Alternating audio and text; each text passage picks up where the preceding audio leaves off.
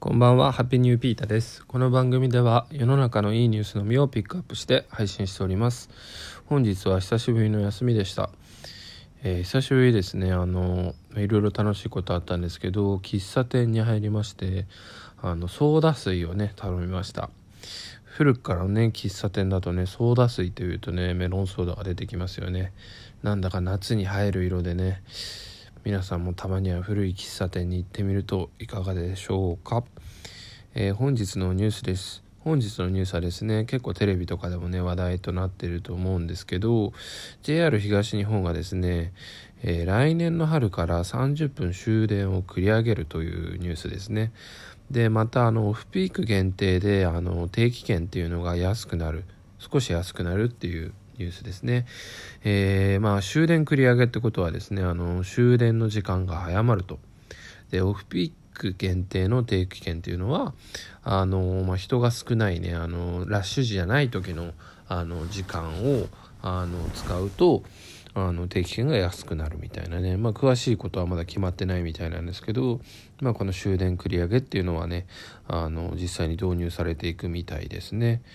でこれねまあ結構テレビ見てたんですけどえ困るみたいな感じの人が多くてですねうんまあそうかなと。確かに普通にねあの都心部とかで暮らしてる方は困るって方多いんじゃないでしょうか。まあでもねあの僕はなんかこれはいいニュースなんじゃないかなと思っております。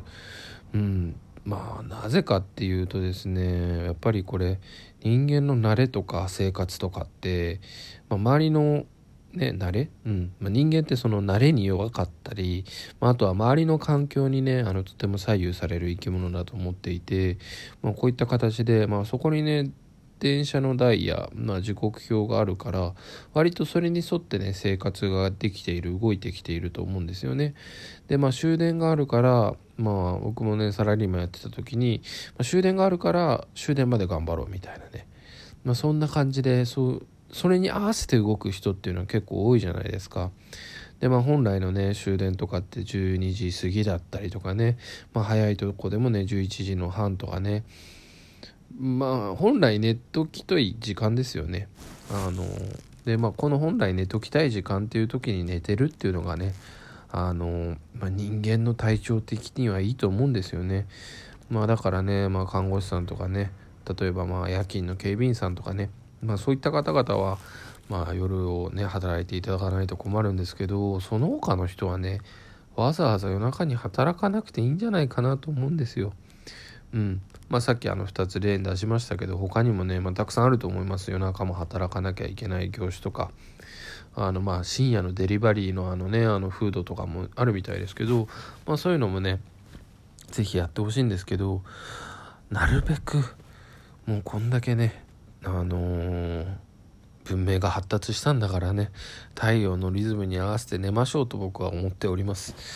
うんまあこれね僕だけが思ってることなのかな他の人も思ってると思うんですけどね夜は寝て太陽が出たら起きるそういった形でねあの生活していくとねうん体調って良くなってくると思うので、まあ、こういった形はねまあ要因はねそもそも使う人がコロナの状況で減ってきてるっていうことがあるんですけどうんまあそれもまたあのね以前も話しましたけど話しましたけど時代の変化とともにねいい方向に変わっていく一つなんじゃないかなと思います。うん、でまあ JR さんもねあの今乗客が少なくて多分結構厳しいんだと思います。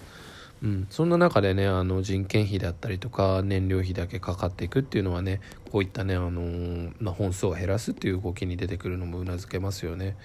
でまあそんな形でね少しでも人間がまたあの、まあ、日本の中のね人々がね人間らしい生活っていうのができてくればいいんじゃないかなと思っております。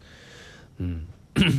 まあちょっとねこうやって僕あんまりね今日久しぶりに電車乗りましたけどほぼ電車乗らないんですよ。まあだからそういう立場から言わせてもらってるのもあれなんですけど、うん、なるべく夜は帰って寝ましょう。おそらくね待ってる家族の方もいると思うので、まあ、皆さんがね夜はね寝床について安心してね暮らせる社会それが理想なんじゃないかなと本当に個人的ですが思っております、